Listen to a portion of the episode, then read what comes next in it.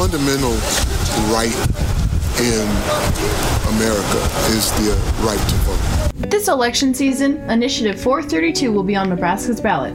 Initiative 432 will require for voters in Nebraska to have and use photo ID at the polls. Senator Julie Slama stated Showing a photo ID is the most basic security measure we have in our society. Citizens for Voter ID, an organization led and organized by State Senator Julie Slama, with the support of the GOP, believe having a valid ID at the polls is beneficial to the Nebraskan voting system. Which prompted the following response from Civic Nebraska. This is a solution in search of a problem that does not exist. This is a made up problem. However, opposers such as the National Association for the Advancement of Colored People and the organization Civic Nebraska argue that this could cause more harm than good to Nebraskan voters. Reverend Michael Williams of the NAACP stated The NAACP sees uh, this voter ID initiative as an attempt to restrict voting rights in the state of Nebraska. Civic Nebraska and the NAACP note that having this voter ID initiative